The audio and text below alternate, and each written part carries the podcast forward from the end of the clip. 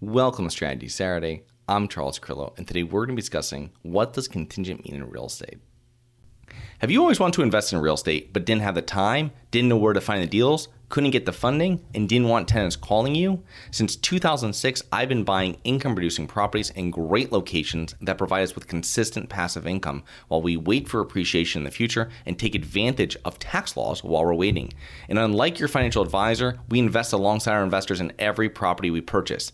Check out investwithharborside.com. If you like the idea of investing in real estate, if you like the idea of passive income, partner with us at investwithharborside.com. That's investwithharborside.com. When you are searching for a property, you might come across one that has its status marked as contingent.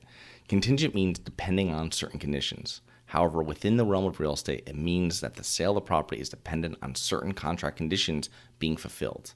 A contingent listing signifies that the seller has accepted an offer from a buyer, but is deciding to keep the listing active while they wait to verify that all contract conditions have been properly satisfied a property buyer will include contingencies in their offer in order to allow for them to receive back their deposit if specific contract contingencies can't be met.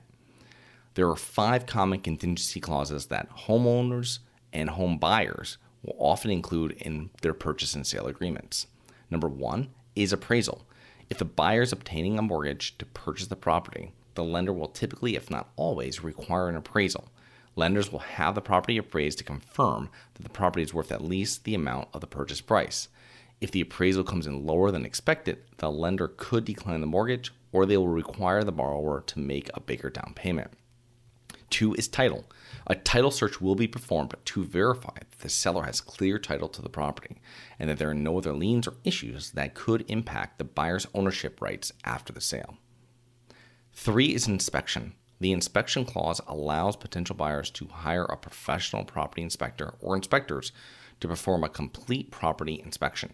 This gives buyers a thorough evaluation of the property's condition, including a list of necessary repairs and potential problems.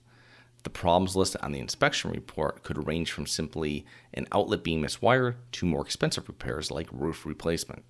It is now up to the buyer to request what they would like to be repaired or be credited for from the seller, and what they will handle themselves after the sale.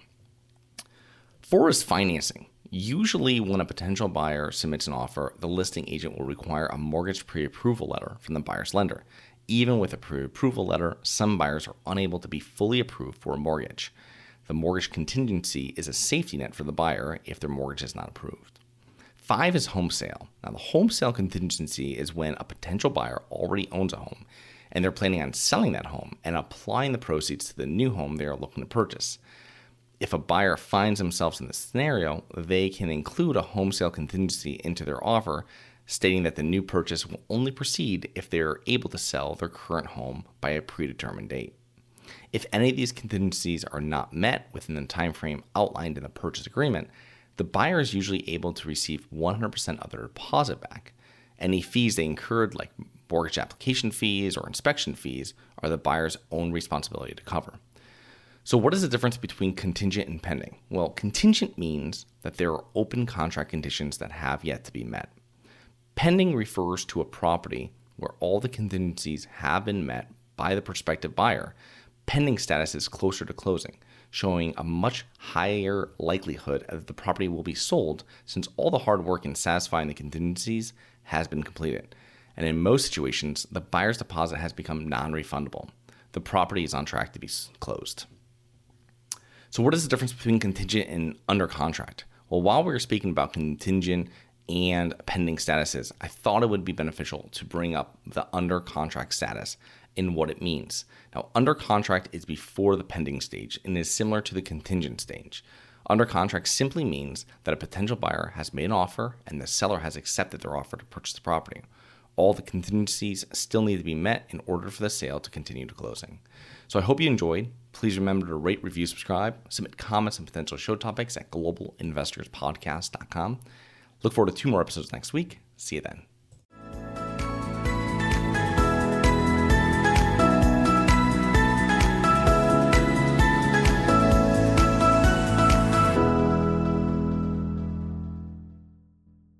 Nothing in this episode should be considered specific, personal, or professional advice. Any investment opportunities mentioned on this podcast are limited to accredited investors. Any investments will only be made with proper disclosure, subscription documentation, and are subject to all applicable laws. Please consult an appropriate tax, legal, real estate, financial, or business professional for individualized advice. Opinions of guests are their own. Information is not guaranteed. All investment strategies have the potential for profit or loss. The host is operating on behalf of Syndication Superstars LLC exclusively.